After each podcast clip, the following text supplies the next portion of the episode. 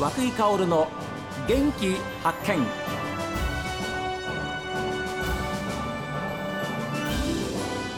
おはようございます。和久井薫です。和久井薫の元気発見。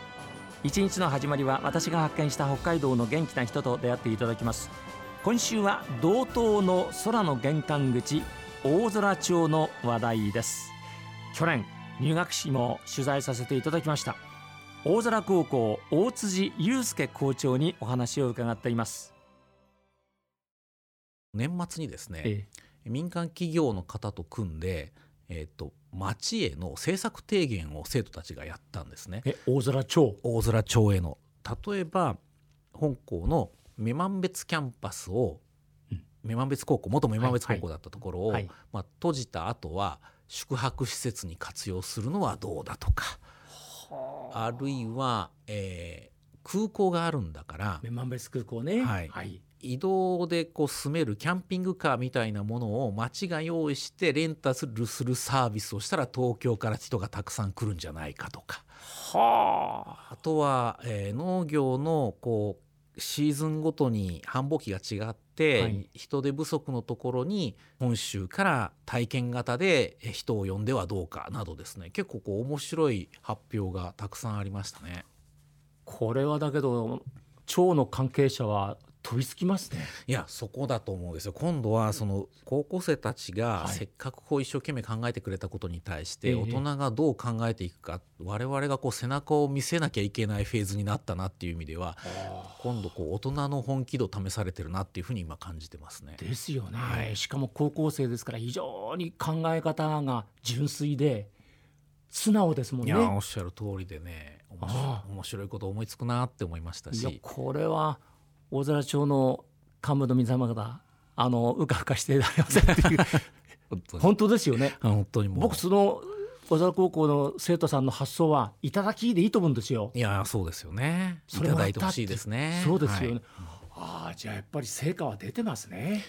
いやーでも本当にね、えーあれをこうどう具現化していくかあるいはこう社会実装していくかっていうところが、ええ。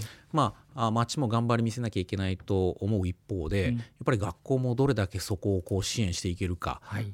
例えば先ほどのおキャンパスを、うん。お宿泊施設にするんだったら、ええちょっとお試しでどれぐらい人が集まるかやってみようよみたいなこともですね学校の探究の授業でできればまたよりこう町も実現しやすくなったりしますよね。そんなサポートしていけるといいなと思ってます。なんかそういうふうな発想出てくるとより具体的なね行動っていうのは出てきますもんね。そうですね。じゃあそのためにはどうしたらいいのか、はいそれが生徒さんたちの発想ってのは非常に豊かですからいやーそうですかこれは素晴らしいことだと思いますね。で昨年あたりも札幌などに来ていろいろこう学校の、まあ、あ PR というか、はい。説明会なんかもおやりになったようですけれども、はい。そういう部分でのその反応というか反響というのはいかがなんですか？まあ、大空高校はその一学年一学級の学校なので、ええ。そんなにこうお大きな反応はいただかなくてもいいなとは思っています。ただあ各地説明会に赴いた場所で、はいなんか一人でも二人でもあそんな学校面白いなって思ってきてくれたらいいなっていうふうに考えてるんですけれども、ええそうですねあのーこう願書を取り寄せたいですというようなお声なんかはちらほらとやっぱり道内一円からはいただいてますね。あそうですか、はい。それが本州からも例年ねはい。もう自分で決めて生徒さんが電話してくるようなこともおっしゃってましたもんね。そうね。ええ。あの教頭宛てにメールを送って、はい、で、えー教頭がメールを返したんですけれども、はい。ちょっとまだ納得いきませんと。その答えじゃ不十分だということで、ええ。学校に来られて、直接。はい、教頭先生とどっぷり二人で話している生徒なんかもいました。うわー。いやーですから何でしょう。先生は北海道に来たらやっぱり主体性を持ってねそういう生徒たちになってほしいっていうふうなことを以前話されてましたけども、はい。やっぱそういう子が入ってきてるんですね。そうですね、うん。あのその時には、まあ、当然保護者の方と一緒に学校には来たんですけれども、ええ。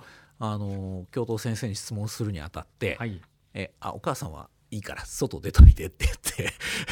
ああのむそのお子さんが？お子さんが受験生の方があのお母さんは外で待ってて私はあの教頭先生と話してくるみたいな感じでいやー面白い子が来てくれたなって思ってましたけどその子はあの受かって今1年生でね元気にはい大空今度今年のまあ4月から2年生になって3年になって本当に楽しみですね。楽しみですね。えー。先生あの寮もはい。新しくなるんでしょ？そうですね。あのこの2月か3月に完成するんですけれども、えお定員40名の寮がですね、えーこの4月から稼働します。ーはいで塾と寮が一体型の施設になっているのでほあの寮生だけでなく学校の公設塾の塾生も通うんですよね。ですからその建屋施設自体ははい町の子あるいはあー近隣の子もいるし、えー道外から来た子や遠方の子もいるしっていう意味で、こういろんな子どもたちが学びを中心に混じり合うすごくあの面白い施設になると思います。う寮自体がね。寮自体が、はい今お話出ましたその公設塾。はいまあ、まず都市部の子と、はいおまあ、地域い地方田舎の子のお教育環境の格差を考えた時に、うん校外学習のチャンスが割とやっぱり都市部の方はあまたあるわけですよね。しかも選択肢もあるわけですよね。はいはい。でそういう中で、えーやっぱりそういった子どもたち都市部の子どもたちに負けないこう学力を身につけるためにっていう文脈もありますしはい。あるいはこうお一学年一学級だとお入学してくる生徒たちの、うん。まあ、成績も結構まばらなわけですよ。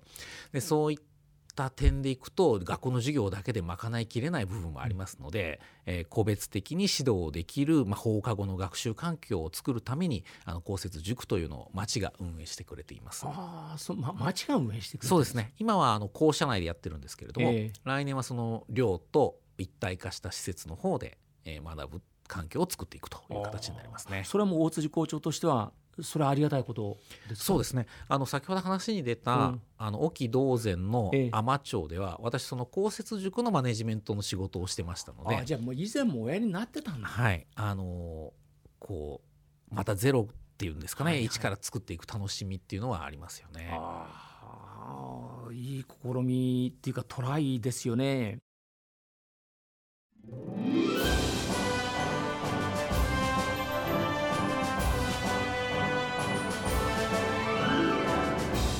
ここには女満別空港がありますからもう全国からですね来ることもできます。ですからもう街全体が、えー学校のそのキャンパスという感じなんですよね。いやー素晴らしいですね。さあ皆さんからのご意見メッセージはこちらです。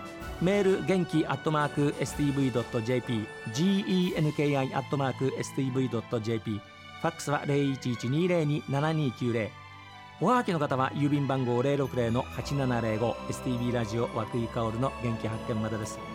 この後は北海道ライブ朝耳です。今日も一日健やかにお過ごしください。